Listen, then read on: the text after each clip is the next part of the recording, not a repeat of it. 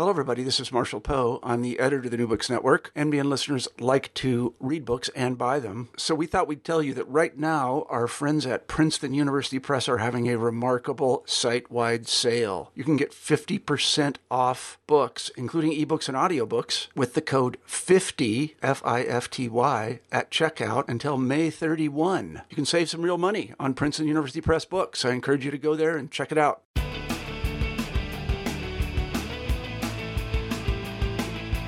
Hello, and welcome to New Books in Sports. My name is Keith Rathbone, and I'll be your host for today. I'm here with Dr. Kevin Simpson, the author of uh, what I think is really just a cracking, fascinating book uh, called Soccer Under the Swastika Stories of Survival and Resistance During the Holocaust. Uh, welcome, Kevin, and thank you very much for joining us. Very glad to be here. Thank you. Now, Kevin, can I uh, ask you just to start off by telling us a little bit about yourself? Certainly.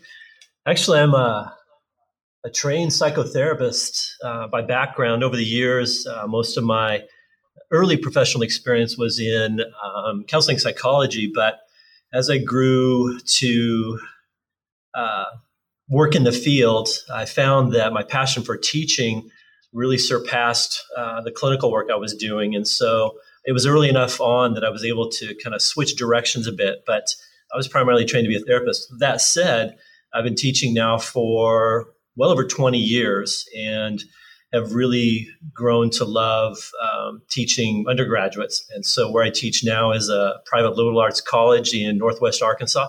I'm actually teaching at my alma mater called John Brown University, uh, not named for the abolitionist for our historians in the audience, but rather for an evangelist here in the area. But um, yeah, just just love teaching in social psychology. I've, I've developed uh, a specialty area in the last decade in the psychology of the Holocaust, and that is really where this book uh, rose out of.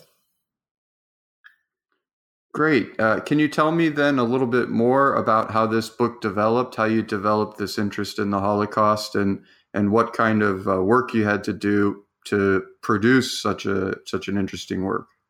Well, I would begin by saying I'm a bit of an accidental historian, and I don't make any apologies for that because um, I've I've always loved history. I frankly wish I'd paid a bit more attention when I was an undergraduate myself in my history classes, Western Civ, that kind of thing. But uh, really grew into this field through the guidance of a couple of close colleagues uh, several years ago, both of whom were historians. In fact, we developed a course together on the history and psychology of the Holocaust, and when you really get into uh, the field or this particular field, you, re- you realize that these are really um, closely compatible uh, disciplines with which to look at the Holocaust uh, when you consider uh, perspectives of the victims, the, the social circumstances, some of the prevailing forces that not only pre existed during the war, but certainly propelled both the war and the genocide forward.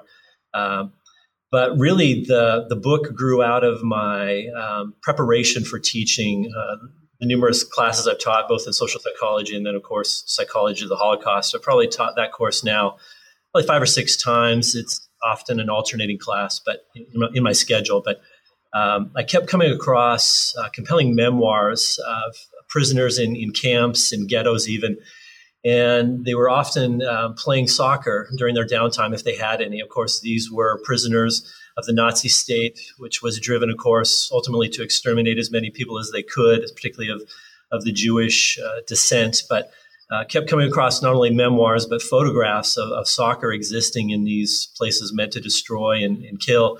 And it just stumped me initially, but uh, the more I dug into uh, the, the work, the, the, the, archives, the literature, uh, found more and more stories, and I realized, well, uh, beyond maybe a, uh, an initial sort of conference paper or something of that sort, there were there were a lot more stories here, and so what was born out of conference paper, probably, gosh, I guess four years ago now, on the camp uh, ghetto Terezin, which was known as the Theresienstadt in the Nazi state. Um, that turned into a book, and again, it's uh, I really wanted to tell the story, frankly, of the survivor, of course, of those who didn't make it as well. Um, as we get farther into this conversation, I'm certainly glad to, to talk about uh, those who, who, certainly perished, but uh, used soccer for a time to uh, hold on to hope. Uh, the, the, the many spectators that uh, we learn about in the in the in the stands in the ghettos and the camps uh, were very emboldened by the, the, soccer that was played in these places, and so it really was born out of my teaching, and then the research uh, took off from there. Um, one crucial or several crucial aspects of my preparation for this were fellowships that I did through the U.S. Holocaust Memorial Museum in Washington D.C. I also did. Um, uh, a bit of a research stint at Yad Vashem in Jerusalem. Again, these were pivotal for developing the, the historical context for me. Um, I think I was pretty familiar with basic research methods coming out of the psychological tradition, but uh, there was a lot I needed to learn about context, um, um, how to collect and understand memoirs. I had a lot of good help in terms of translation along the way. Uh, so that was key because, frankly, I, I don't speak um, German, Hungarian, uh, Czech, any of the other languages from which these memoirs were based. So uh, really was born out of my teaching. Yeah, actually, I'd, I'd love to ask you a little bit more about how you got into all of these sources because one of the things that I found impressive about your work is just its broad scope, encompassing soccer in occupied countries, in the Netherlands, in in uh, Bohemia and in Czech uh, Czechoslovakia, but also all throughout the different phases of the Holocaust and in in the in the interwar period as well. And so you just have this really broad scope. And I, I'd wonder if you could tell us a little bit about how you discovered so many of these sources. I know from my own research as a sports historian, it's really hard to find stories about sports because they're often not what people chose to write about because they're sometimes considered to be less important. But then you find all these interesting little nuggets about them and you it makes you curious why why was this happening right?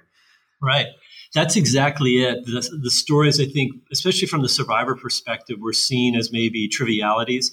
Um, it mattered to them certainly for those who survived because it was often a means for survival protection privilege this sort of thing. Uh, but I guess part of what helped me be thorough was uh, part of my personality, and you might expect a psychologist to say that, but um, just a real desire to get the stories right because I know that if I was too selective or if I followed a story that was too maybe sensational, um, I'd be really missing the broadest picture. And so I tried to be, of course, historical and linear, but um, the stories primarily came from the prominent um, camps themselves, so Dachau, Auschwitz, and then the further I got into memoirs, again, uh, some of the archivists um, in places like Auschwitz, Dachau, um, Sachsenhausen in, near Berlin, uh, they were quite forthcoming with whatever testimonies they had, and, and honestly, they're they're they're kind of low in number or, or scarce rather, but um, really the work then meant um, often having to get either full transcripts or then, of course, translation of those sources once they kind of trickled in. So um, I didn't have a robust research budget necessarily, but I, am quite indebted to the, the, the, archivists and historians at the different camps. And I, I was very um, intent on hitting all the major camps uh, that would have been.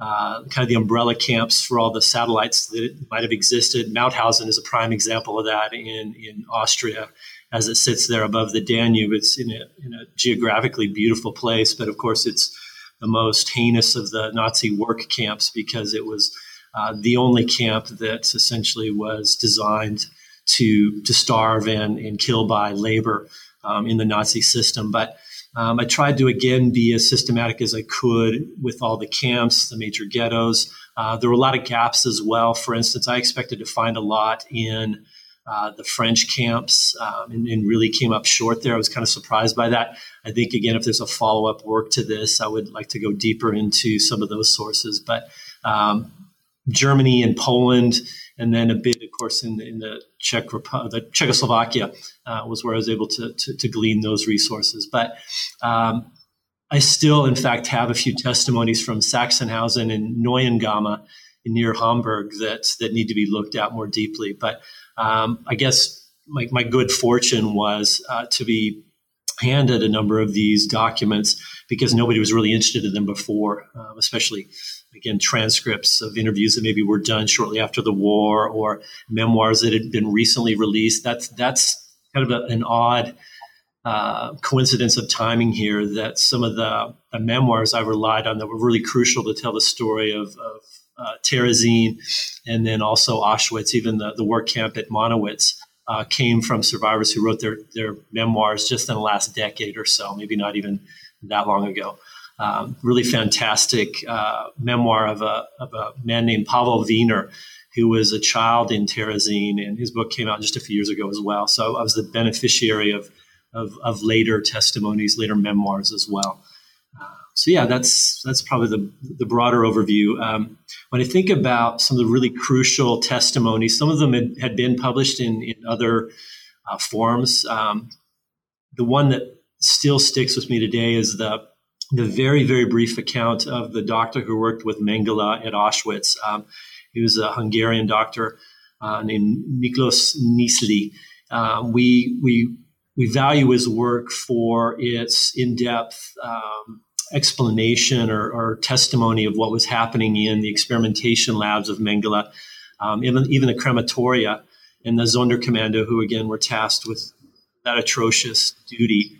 Uh, but it, there's a very brief um, passage in there that I corroborated with a, another couple of testimonies that initially we thought this was apocryphal sort of accounting uh, by the by the doctor there at Auschwitz, but uh, the the game between um, the SS and the, the Sonderkommando, which again would have been very brief, maybe a moment in time, but once we're able to once I was able to corroborate it with a, uh, another source or two, uh, was able to really find that uh, this this beyond belief sort of account of, of the Nazis actually playing the prisoners, whom again were destined to death just a few months after their service in the, in the crematoria, uh, just again astounded me. And so I really wanted to get the stories right and, and make sure that we're cross referencing that way.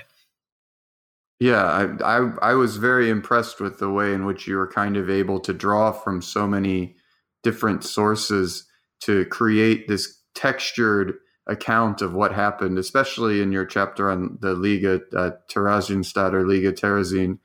Um, I think let's perhaps go a little bit uh, chronologically in, in the way in which your book is ordered, and let's look at the the uh, interwar period because one of the things I found interesting is the way you were able to describe how soccer became politicized in Germany, first emerging and, becoming popular after the First World War in some in some respects, and then becoming politicized by the Nazi state. So, can you tell me a little bit about how how this happened and and uh, what what what in particular the role of people like Hans von Tschammer und Osten, who I really think has a name out of a Pynchon novel, right? How how these characters were able to take uh, this game, which previously had many people had argued for its apolitic apolitical effects and turn it into a tool of the state. Yes, in fact, that was one of the areas I probably ought to have mentioned earlier. That in my teaching here at, at John Brown, um, one of the first places I was able to really bring in um, the Holocaust, World War II, was in my social psych- psychology class when we talk about propaganda, persuasion, and uh, there's again a rich history of research in social psychology in this area some of the most famous studies that have been done have been done in this area. But that for me was a, was a natural draw because I knew, of course, of the Berlin Games in 1936, how the Nazis were able to essentially keep the uh, the forces of um, resistance basically worldwide, you know, boycotts, this sort of thing at, at, arm's length because they could really choreograph and orchestrate um, the, games themselves. But the Nazis basically, like they did so often, um, imitated uh, previous previously successful sort of endeavors, and the, the fascists in Italy were the, the prime example of how sport uh, was was frankly easily corrupted. Um, the players themselves, of course, were, were in a almost a no win sort of position because they loved to play the game. They realized that the political forces at that time, of course, were ascendant, uh, dominant. Um, but for me, that was the draw and the interwar period, I think, is essential to telling the story of, of soccer during the Holocaust because we can see why the Nazis eventually wanted to use it for a time until the war, of course, turns against them. Um, but they wanted to use it at the time because they saw how popular the game had become in the 20s, especially the 1930s as well, with uh, the World Cup um, garnering the world's attention and so on. And of course, it's Mussolini's fascists who made the most of it with uh, the victories in 1934 and 1938 in the World Cup. Of course, all the photographs with Mussolini and the, the national team. I really wanted to include those in my book, but it was just a bit, a bit farther afield than I, than I could. Um, but when the Nazis kind of get a hold of the game, they had some trial runs with uh, the matches against the English. And there were two matches in particular that stand out um, 1936, 1938. And again, this is the era era of appeasement, especially from the British perspective. They, they realize the horrors of World War One. They, they want to avoid those. And uh, sport, as again a, an extension of the state, uh, was, was certainly uh, part of the British story as well.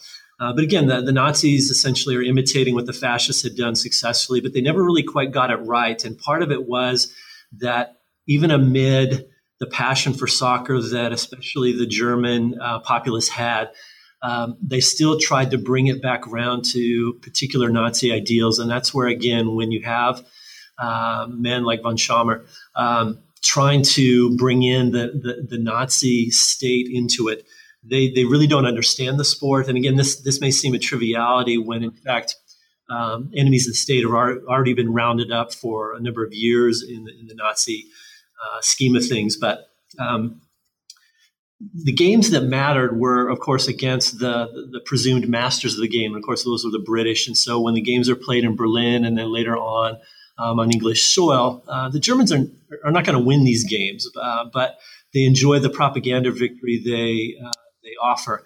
In fact, when I teach about this uh, uh, here at JBU, um, I'm always mindful to use uh, the clip that shows, again, the, the, notorious, the infamous Nazi salute that uh, the English give in May 1938. Uh, this is, again, a match that's played.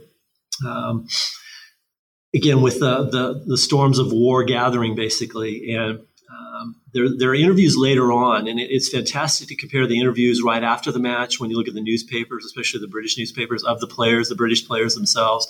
Um, and then later on, Stanley Matthews, the famous winger of that era, uh, certainly one of the best British players ever.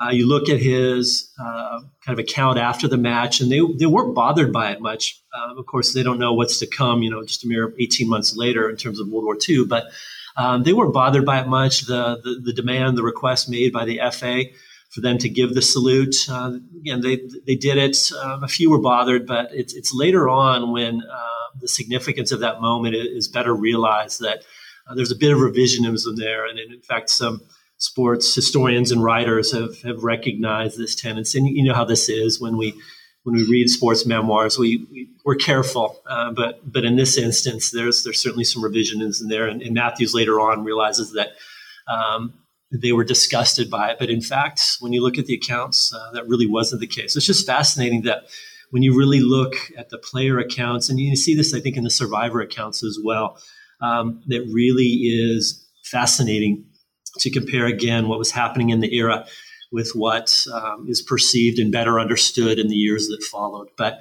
uh, for me, that again was crucial to telling the story later on because um, you you need to understand the ascendancy of the game. Uh, one of the books that was really influential to me in my work is uh, the book by David Goldblatt, uh, "The Ball Is Round." Uh, and great book. Yeah. Yeah, I highly recommend that to your listeners. Um, but he again reminds us that it's not just a European sort of phenomenon. Of course, Europe um, may be again the birthplace of the game. With maybe some debate there, but um, that it's of course South America that really takes on the game with that full-throated passion, uh, which of course is why Uruguay wins the very first World Cup, um, and we see again the game propelled from there. One of the things I think you're able to do really well in the first few chapters of the book is integrate this history of soccer in with the story of, of German expansion before World War II, in particular with the Anschluss, and then German inability to integrate so many of these great Austrian players from this Wunder team into the German team and how that leads to, in some ways, to their failure in the in the 38 uh, World Cup. And so I wondered if you could talk to us a little bit about how this German uh, this German inability to incorporate these Wunder team players is also in some ways related to the history of German uh, or of Jewish soccer in in the in Central Europe, and to what extent is is Jewish uh, are Jewish footballers kind of creating this Central European uh, football story? Oh, that's a fantastic question. Um, I, I, think the the story of uh, the Austrian brilliance in that era, especially in the early 30s, along with what would come later on in the Hungarian sort of brilliance that we see lasting even into the, the 1950s, is really important. Yeah, these magic Magyars, right? um, one of the stories that again captivated my interest in this was the story of Matthias Sindelar. So after the Anschluss, when essentially this brilliant um, Austrian team, which again competed at very, very high levels, had an unbeaten streak that uh, was almost unparalleled for the era. Uh, when they were forced essentially to to blend with their their, their German um, now compatriots, um, it was doomed from the very start because, in fact, you had, and this was true for many of the footballers who came from the streets of Vienna and even from places like Budapest and Prague. Uh, whether or not they were Jewish, many of these players, like like the Brazilian players of today and, and maybe Argentine as well, they came from these very um, poor sort of backgrounds. And uh, Sindelar was an example of this. So, in as much as they developed their cultured, sophisticated football, well, it, it, it comes from these proletariat kind of roots. And again, the Nazis would would would reject this um, out of hand because they would see this, of course, as a uh, as a refutation of, of, of, their notion, of course, of uh, superior races. But um, when you really get down into that um, into that history uh, with with players like Matthias Sindelar, again, I'd love to have your somebody needs to write a biography, uh, an English biography of, this man because um, there's this famous story of of the the Anschluss match when uh, the Austrians are going to be playing the Germans. Um, there's this story again of Sindelar, who is a little bit later in his career, but still shows these flares of brilliance, um, where he scores again a goal against this uh, this German squad, supposedly again to um, bring together the two teams. But um, he comes back to the the center box at midfield and, and essentially dances a jig, um, gets away with as much as he can there without going too far over the line. But uh, the Austrian fans, of course, are rapturous uh, because they, they, there's just a, a, a, longer lasting, I think, animosity to, to, to, Germany for a number of reasons, and, and some of this does come, of course, from um, excuse me. the history that Austria has of, of always looking over their shoulder uh, for Germany, who's of course wanting to expand its borders. But um, the the, the, beautiful football that's played in Central Europe in this era. I think Jonathan Wilson is finishing a book on this um, kind of in this moment. Um, is is part of the tragedy, frankly, of, of, of, the Jewish story in Central Europe. Besides the Holocaust that again will will descend upon Central Europe in the years that followed, uh, before World War II. Um, the most innovative coaches, uh, the Meisl brothers are an example of this, are coming from, again, Central Europe uh, the most creative football, the formations that are played. Again, Wilson has written about this in inverting the pyramid. Um, it, it's all coming from this. And, and, many of the footballers, of course, are of, of Jewish descent, of Jewish background. Um, but when when you really do look at that history, um, it's that that birth of the brilliance where players learn the game on their own, much like uh, I think we'd see with basketball here in the United States, where players can can learn creativity without too much coaching. Certainly need to learn the technical technical side of the game and, and, and be fluid that way. But uh, that's really where this is coming from. And, and, again, some of the most innovative coaches are are, are in uh, in that Jewish tradition. Um, we, we see this in the story of Hakoah Vienna. Uh, they win the championship in in Austria in 1926, I believe.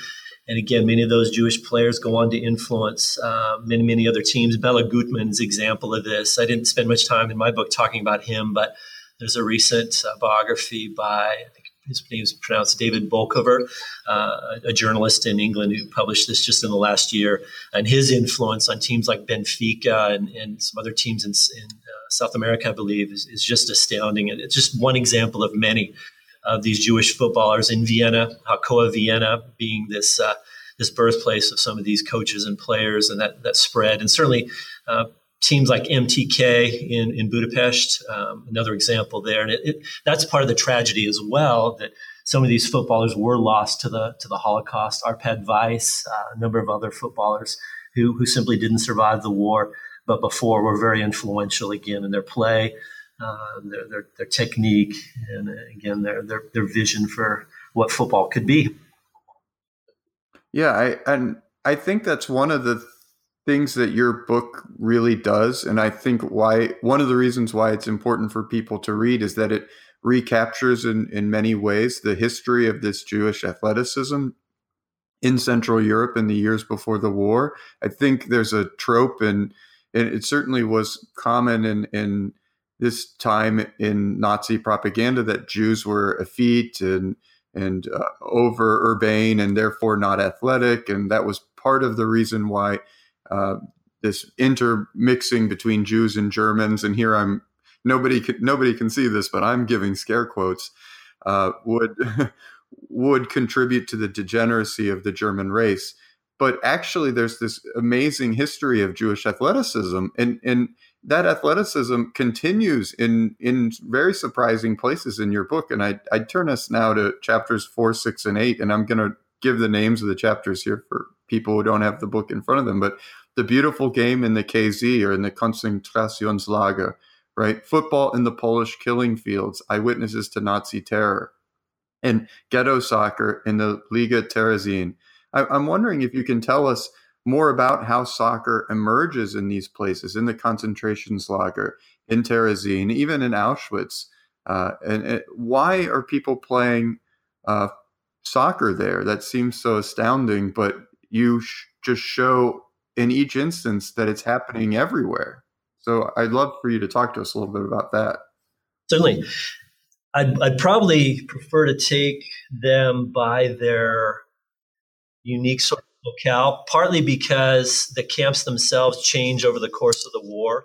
Um, Dachau is a prime example of this. Uh, some of the very first photos I came across in my in my research uh, were uh, prisoners playing in Dachau just a few months after it opened. So this would be June 1933. Uh, two of them appear in my book, and, and to be brief, um, you see men running around in tattered clothing. They're barefoot. Uh, they're kicking around that old leather ball. Um, but of course, these were propaganda photos that were distributed to the, the newspapers in Bavaria. And again, these prisoners most likely would have been um, communists, social democrats, um, anarchists, possibly. So, in other words, political enemies of the, of the state.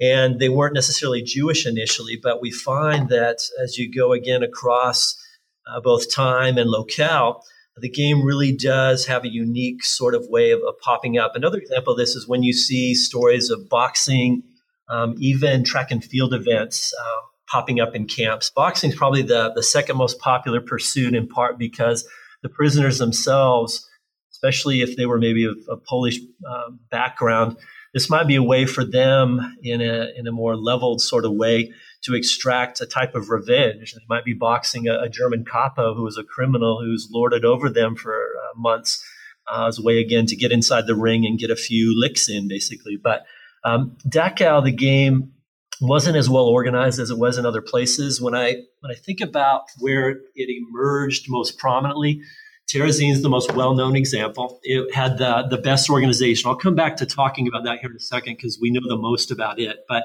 um, the game was also played in Mauthausen, again, depending on where the uh, the camp was or ghetto was in, in terms of its um, contribution to the Nazi devastation. Um, the game again might have appeared for a time and then went dormant, went away, and then new prisoners came through who maybe were uh, deported later in the war, maybe of health, healthier body, more stronger constitution. In other words, from the start, they hadn't been starved in a ghetto, and so they were able to play. But um, Mauthausen, again, we, we have the most records we have are very late in the war. And again, these were prisoners who'd maybe been what were, uh, maybe been in the camp longer. So they had protected status, uh, what we call prominenten sort of status. Um, um, again, the, the, accounts are rather scattered. So when we go to other camps like Neuengamme or Sachsenhausen, again, the, the, game kind of emerges for a year, maybe 18 months, and then it goes away. Buchenwald is an example of this as well. But uh, within Terezin, again, it's just a, a remarkable case because um, the prisoners who maybe were there from 1942 on, maybe if they're able to survive until the, the deportations in late 1944, um, they might have again been known before their arrival by train car. And so many of these players would have been plucked from uh, the registration line early on and uh, taken again to a, a, special barracks, maybe where again they were uh, given extra food if they were already assigned to a team. that that that was one of the most bizarre details for me when I looked at the league at Terezin. That on Mondays there would be um, essentially a transfer list that would have been submitted. So players who might have been deported, again, not to be too glib about this, but um, players who've been, quite frankly, deported to their to their death. Uh, Auschwitz was the next stop, basically after uh, Terezin. But uh, there would be a, uh, an afternoon sort of um, reassignment of players. Any players that came in, uh, like a transfer window, basically, and, and players reassigned. So um, just it shows just how important the league was to not only those who ran it, uh, but those, of course, who played in it and those who were spectators as well. Um, but in terms of linking that all together, um, I think it's important to note that the the leagues themselves were pretty idiosyncratic to the site. I know I said that earlier, but it bears repeating. For instance, in Gross Rosen, a camp um, in Silesia, basically near Wroclaw in, in Western Poland, um, there was a league there in the, the dusty uh, Appelplatz, the, the, gathering center, where, of course, prisoners were forced to, to stand for hours on end. But uh, again, there was a league there for a time until, again, the war goes against the Nazis and players are sent either on marches or by train back into Germany proper. But um, a little bit more about Terezin, if I could. Um, again, the, the league emerged uh, fairly early on, 42 43. The first competitive matches were played. Um, there were, in fact, special cup tournaments that were often held. Uh, the, there were amateur leagues, there were youth leagues. Uh, by most accounts, the, the games that uh, were played at the highest level probably included as many as 600 or more uh, players at any uh, given, not any given time, over in, in totality there. Um, but uh, the youth, again, were captivated by it. When you look at the, the children's newspaper accounts, again, the Jewish Boys Home often had newspaper uh, newspapers that were published of different events in life in the in the ghetto. Uh, soccer featured very prominently.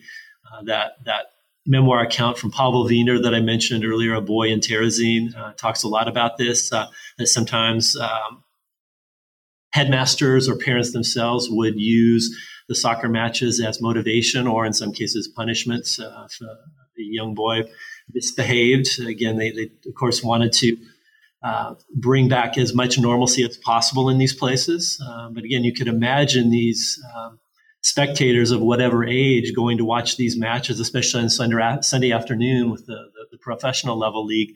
Uh, they'd be going there in, in various stages of starvation, but yet they drew real energy, real hope, uh, real passion uh, by watching these players play.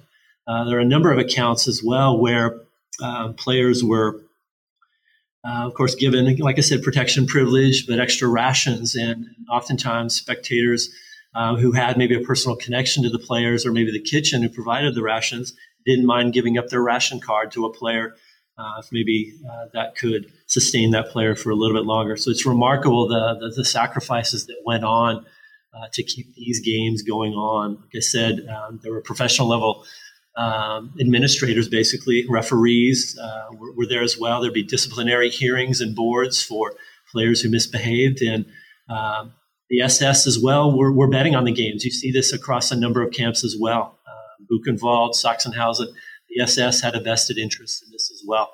And again, depending on the commandants, uh, some of the commandants were, were more permissive, more accepting of this. Uh, but oftentimes, if the SS leadership came in and found out this was going on, there would often be a crackdown, uh, partly again this this assumption that uh, there shouldn't be any sort of uh, hope given to the prisoners themselves.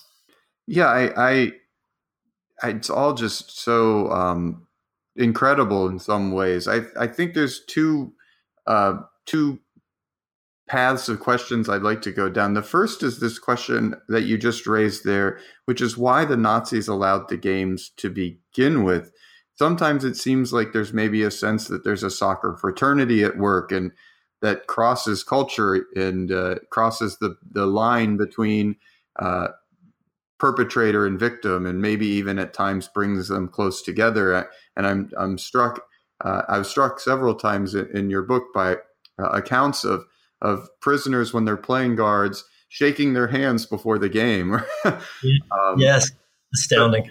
And then at the same time, there's a sense that in some ways sports could be a punishment. And here you think, uh, I think more of a boxing and, and people like Victor Young Perez, who uh, literally uh, were were you know forced to box against people much larger than them, and and that young Perez's victories against uh, a, a much larger Nazi opponent again gave rise to this sense of hope. But he was never expected to win, right? so I'm wondering uh, if you could explain a little bit, tell us a little bit about why the Nazis allowed these games. How much of this is related to this broader kind of idea of a sports fraternity, or or were the Nazis using sports as a way to reify their own categories of racial superiority, or what's going on here? Well, I think it's all of that, but a more direct answer would be um, to recognize that again within the the idiosyncratic nature of the camps, um, there certainly would be. Um, I think the predominant view, let me say it this way the predominant view would be that for most people who were able to write a memoir after the Holocaust, they remember sport in very different terms. They saw it again as an instrument of torture. Uh, there's a, a, fantastic book that came out a number of years ago, uh, watercolors and drawings uh, by Kantor, Alfred Kantor, I believe is his name. Um, and one of those um, shows in, in very grim detail, essentially, how sport was used for the elderly and the weak to essentially break them down even further. So that's that's the I think the first and foremost understanding we ought to take here that the Nazis more often use what they would call sport, gymnastics, something of this sort, as a way to break people down. But in these isolated instances where there was a type of fraternity, again, it was usually done through the capos. So the SS would, would use their intermediaries, their functionaries in the camps to do this. Um, but in some case, cases, it would be part of the corruption as well, again, depending on the betting schemes that were part of it. But um, there are instances where there, there seems to be a, a more leveling sort of effect. And, and, you more often found this outside of the SS control, where there might be a Wehrmacht soldier or um, players who were assigned to a, a Luftwaffe detail um, who were playing in a league. That the prime example of this were, were soldiers from the, the, the Nazi forces playing against um, players in, in Ukraine and Kiev. Again, there was a league there. In fact, that the wonderfully campy film um, Victory that starred Michael Caine and Sylvester Stallone back in the 80s uh, is a blend of some of these stories, even though it's in a POW sort of camp. Um, it's based again on some of the accounts of the MK Start team. I'm sorry, the FC Start team in in um, in Kiev, a cobbled together group of former players, primarily from Dynamo Kiev, who eventually went on to play not only Yugoslavian um, enlistees and, and, and, other teams, but uh, prisoner-based teams, but also, of course, an SS team, or I'm sorry, a, a Luftwaffe team, and that's where you're more likely to find that um, that brotherhood of sport sort of thing.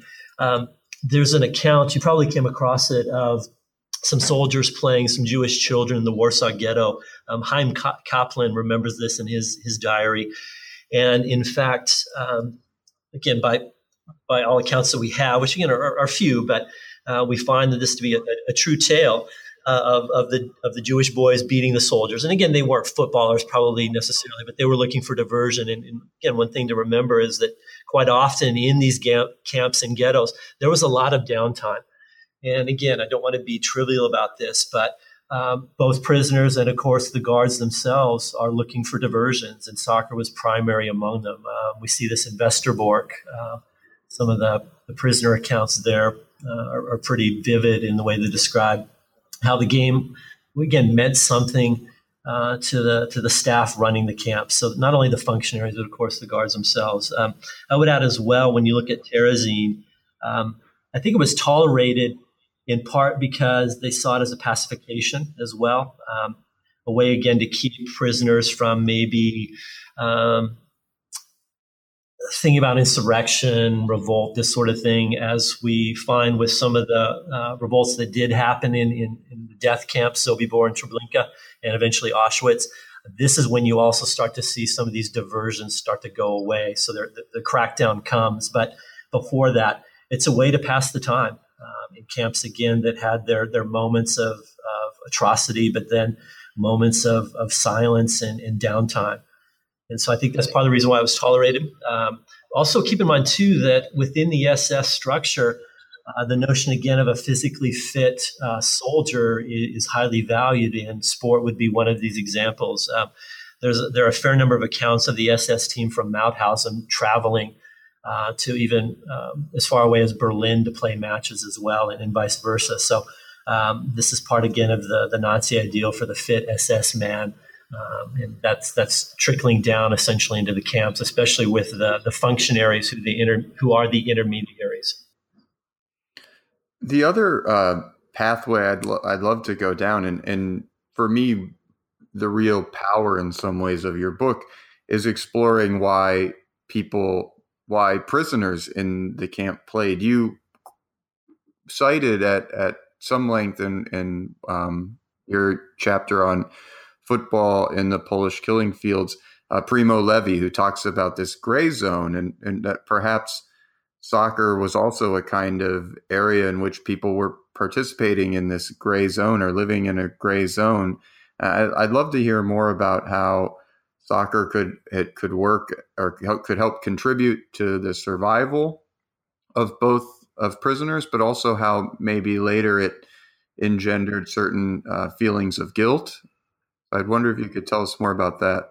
So, yeah, that's a fantastic question. Let me say that um, Primo Levi, in his inimitable way, reminds us that because we often expect winners and losers in sport, we ought to really set that aside when we consider sport within the concentration camp because there is this moral ambiguity, as he calls it, that exists in the camp because in, a, in as much as of course there's a hierarchy and there's a system of patronage and privilege uh, we must acknowledge that in our expectation for winners and losers that anytime sport is played in these places we need to read very carefully we need to account for this very carefully. And, and the players themselves engage in this moral calculation essentially. And uh, let me in fact read a passage. Um, i just happen to have a, a bookmark in that section that you're talking about.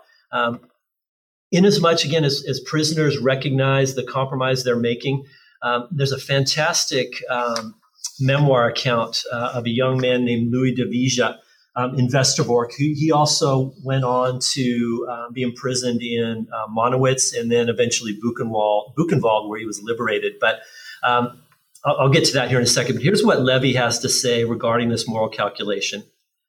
This is certainly the reason for the enormous popularity of sp- spectator sports such as soccer, baseball, and boxing. The contenders are two teams or two individuals, clearly distinct and identifiable, and at the end of the match, there are vanquished and victors. If the result is a draw, the spectator feels defrauded and disappointed. At the more unconscious level, he wanted winners and losers, which he identified with the good guys and the bad guys, respectively, because the good, because the good must prevail, otherwise the world would be subverted again, when we recognize that the prisoners themselves may have had the simple motivation to survive, and again, the, the, the, the privilege and protection that might allow, we acknowledge that guilt did come. And, and prisoners, um, are survivors after the war asking this question of themselves anyway why me? Why did I survive? And especially if you were able to take advantage, quite frankly, of um, the, the, special protection, that's going to be amplified even more. Um, as I mentioned earlier, um, Louis de Wijze uh, again, he was a first division player before the war. Uh, he plays um, in Westerbork a bit, but also Monowitz, which there was a slave labor camp too. Um, he acknowledges that the only motivation that accounts, that, that really ma- matters, is, is survival, of course. And um, he acknowledges that um, there are all sorts of examples of this in the camp when people are stealing from each other, when um, you're, you're negotiating, so to speak, or what they call organizing, quote unquote. Um, you're, you're, simply trying to get extra bread, covers for your feet, uh, any sort of objects that you can trade on the on the black market. Um, this is how they live from day to day. Uh, they don't think any farther than tomorrow. In fact, um, here's here's an excerpt from his memoir that I think explains this really well, and there's a, a great uh, rejoinder to the end of it here. We don't think any farther than tomorrow. Yesterday is gone. And when Sunday comes and your unit, thank God, doesn't have to work that day, the hours slip away like water in your hand. Those who still can walk in small groups throughout the camp. One day without yelling capos, beating guards. But for most people, a single day to regain one's strength is insufficient. Sunday for a lot of people is just a day to start worrying about Monday. When I put on my squeaky clean, freshly ironed soccer attire and walk on the pitch with my teammates, I feel incredibly privileged compared with the masses. During that hour and a half of sports competition, nothing matters but the leather ball and the goal, just like old times. Later on, when you read his memoir, we, we find that in as he acknowledges this very special place that he inhabited in these camps, um, we learned that during one of the, the deadly selections, um, in fact, in Monowitz, he gives up his bundle of clothing to an emaciated prisoner uh, that he calls Hugo, I believe was a Czech prisoner and pushes the man into the line of life and then goes back through the selection again with a very real possible real risk of he himself being selected for extermination uh, at, at Birkenwald. I'm sorry, at, at Birkenau. Uh, and so again, there's there's this, certainly this ambiguity. Levi certainly talks about it, uh, but when you go to the, the, survivors, the other survivors, uh, we see it in, in, in full picture. Yeah, I think um, that's just it's just astounding reading in your book the the difficulties that many of the prisoners faced when they when they were having to to come up with the materials, the extra food um, to to make these games possible. But then at the same time, you remembered there is this uh, system, so they're benefiting in in in some ways from their participation. It's a really complicated story. Um, I, I, I turn us now to your final chapter, which in some ways I found to be really um, one of my favorite. Maybe I, I just um, I, I, like I liked I liked it because in some ways it turns more towards the power of sports optimism. Um, but uh, can you tell me more about how sports were being used in the DP camps, the displaced person camps? Yes, it was all part of the the general motivation to restore life as best as the survivors could. Um, of course, there's a baby boom in the DP camps. Uh, synagogues, yeshivas, schools are being reestablished as quickly as possible. Um, again, re- not only a return to normalcy, but a reclaiming um, Jewish life and Jewish culture. Um, cabarets, orchestras, dramas are being put on again. Uh, but sport again emerges, and there's a very robust set of leagues in the different occupation zones. The most uh, well attended, most uh, robust leagues, I guess you could say, were in fact in the British and American zones. And again, there are a number of accounts there. I really wanted to go farther with that particular chapter, but um, as I needed to kind of wrap things up, I, I really hit the highlights. But um, there are many more stories I think that come after that because my, my goal really, and I, I, wish I'd mentioned this earlier in our talk today, uh, my goal was to, to bring forward these stories because as a teacher of the Holocaust, we're not too far away from losing these witnesses. They're going to be lost to history here pretty soon. And I tell this to my students all the time. Uh, you're probably going to hear this on the news. And my hope is that they feel compelled to tell others about the story. And I know that's maybe a little, little idealistic on my part, but it's pretty basic in, in that um, when we see um, Jewish survivors trying to reclaim their lives. It's also, again, a refutation, a, a, a direct rejection uh, of what the Nazis were trying to do. Uh, of course, again, they, they often targeted uh, women and children the most, uh, most devastatingly.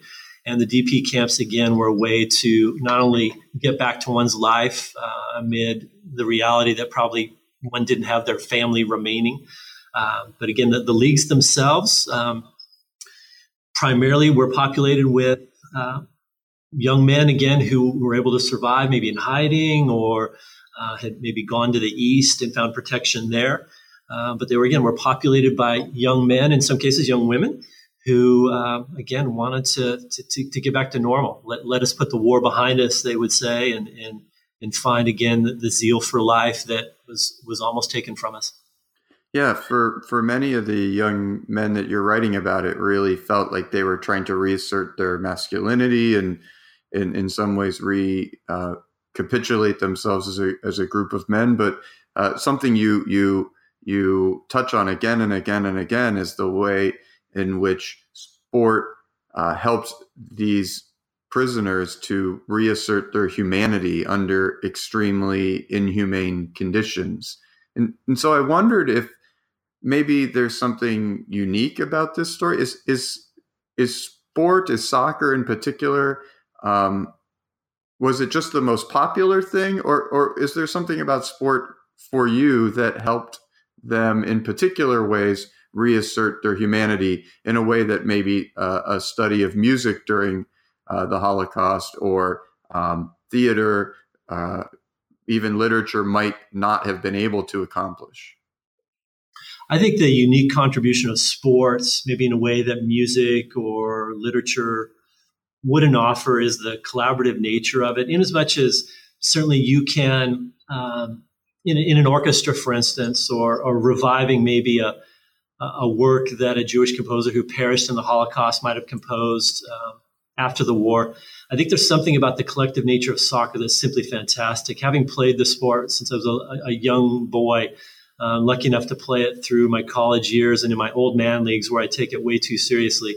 Um, there's this realization that collectively uh, soccer offers something that I think many other sports don't offer. And again, this may not be surprising for somebody who simply loves the game like I do or we do, but um, I think it offers a sense of collectivism. And I don't necessarily mean that in a political sense, but it offers a sense of collectivism because the, the best teams are the ones that may not have the standout players. Um, and, and, when I think back, you know, 60, 70 years, what was happening right after the war, uh, part of the reason why, frankly, the, the, the West German team wins the 1954 World Cup over the Hungarians is because of that collective nature that um, with, the, with the passion that comes with playing together and uh, playing within a system that, that rewards real unity. Uh, I think there's there's something to be said about that in, in, in this particular account as well. And, and, there are other sports that may they draw upon that. I think rugby is a good example of that too. But uh, I think there's just something unique about the beautiful game that, that brings this forward, where the team who shouldn't win sometimes does, or um, we again see that that brilliance manifested again through the the, the shared effort. Um, what I would say about immediately after the war, maybe kind of in closing related to that, is that um, in the DP camps, again, is, is whether or not the, the, the games were well played. And, and, sometimes there is that, that, that question, and maybe it seems an irrelevant sort of question, but um, it probably doesn't matter in the, in the end because, um, and, and, you know this, I think, um, if, if you play the game at all, there are those moments when you just go out for a kickabout or a, pickup match, and it, it just helps you distract from whatever distractions are there. I, certainly, when, when, we engage in exercise, we do the same sort of thing. But um, there's there's one account. Uh, I can track this down, I, can almost talk about it from memory here. Um, there's a a Czech author named Arnost Lustig. Uh, he was a 15 year old, I think, in, in Theresienstadt during the war. And he talks again about his experiences playing goalie uh, in one of the matches um, at the youth level there. Um, but for him, he talks about soccer as being a, a, a wonderful combination between art and exercise, that the ability to create uh, among a really a brilliant sort of player like a Sindelar years ago, or a Messi, or even a Ronaldo nowadays. Um, there's just something again about the freedom that comes that a brilliant play might not ever be replicated again in, in, a particular soccer match, but we can we can appreciate it for what it is, and it's, it's really why many of us love the game, whether or not it's a, a four to three score. That sometimes we can find brilliance in a in a, in a nil nil draw. I used to teased merciless, mercilessly by my my non soccer playing father for this sort of thing, but um, later on, I think he came to appreciate the game, but. Um, I think it really does uh, not only unite, but in, in, these instances, it was defiance. Uh, there's beauty in it, uh, and this notion of, of, of possibility of, of, living, because so many did perish, right? Uh, so many accounts are, are not uh, recorded of those who loved the game and, and, and, perished during the war or during the Holocaust. Um, one last little line here, if I could read. Hopefully, I'm not giving you too much of this here, but um, it's it's from Lustig. In fact, I close my book with this this excerpt, and this is the last half of it here. Um, and this is again a man who taught, I think, at American University in D.C. well into his 60s, maybe 70s, and he was famous. Lustig was for playing pickup matches with the international kids um, on, on the greens there of the campus there in D.C. Uh, but here's what he has to say: Soccer is joy and peace, a beautiful game that changes life into joy, the gratification of defiance. Thoughts about soccer in Terezin and anywhere else, I would conclude with two sentences. Let the game called soccer live while it is played, a person on this earth will stay human. And for me, again, that was the, a perfect way to to end the book, to to let the survivors speak, uh, especially like I said, since we're we're losing so many of these survivors uh, month by month, year by year. Yeah, I, that quote at the end of the book was so powerful. Uh, again, I I encourage all our listeners to uh, pick up a copy of Soccer Under the Swastika Stories of Survival and Resistance During the Holocaust by uh, Dr. Kevin Simpson. Kevin, can you tell me what your next project is? Given that this book kind of came mid career, uh, I had, no notions of, of, writing a book over the years. I'm more of kind of a, a journal level sort of writer. Um, uh, I just I'm, I'm, captivated, continue to be captivated. And in one story in particular, um, I, I, talk a bit about uh, a gentleman named um, Ignaz Feldman, who was part of the Hakoah Vienna team back in the 1920s. This is a man who I think in his time was very charismatic, very persuasive, but he managed to survive the war when he was part of the earliest roundup uh, because he, he was an Austrian Jew. And we see him actually at the end of the war walking around with Eisenhower and Bradley and other other of other American um, high top military brass in the camp at Ohrdruf that was liberated by the Americans. And um, I immediately recognize his face because he has a boxer's nose. It's tilted, I think, violently to the left. But this is a man who started a league in Westerbork. Uh, the fantastic story of him coming back on a train, hearing about uh, players playing in other parts of Europe. And he thought, well, why can't we do this in Westerbork? And so he does this. There's, there's not a lot known about him, but uh, I want to dig pretty deep to find those stories. It's uh, just a compelling account. Someone who probably shouldn't have survived, but but did, and uh, was a, was a footballer himself. So his name's Ignaz Feldman. I'm uh, lucky enough to be able to do a, a Fulbright uh, teaching fellowship in Slovakia next spring, 2019, and uh, I'll be in Bratislava, just a, a few minutes down the, the river uh, from Vienna. So I'll spend a fair amount of time over there as much as I can to uh, to research his story. Wow, it sounds fascinating, and you'll have to, of course, uh, let me know when that that uh, monograph length book on Ignaz comes out. Uh, thank you again, Kevin, for joining us here on New Books in Sports. This book today, again, was Soccer Under the Swastika Stories of Survival and Resistance During the Holocaust. I encourage everyone to pick up a copy. Thank you again, Kevin. Thank you, Keith. This is a real pleasure. Thank you for listening to the New Books in Sports podcast. I am Keith Rathbone, and we've been speaking with Kevin Simpson about his book, Soccer Under the Swastika. If you enjoyed our discussion, you will undoubtedly enjoy some of the other podcasts we have on the New Books Network. Until next time, thank you for listening.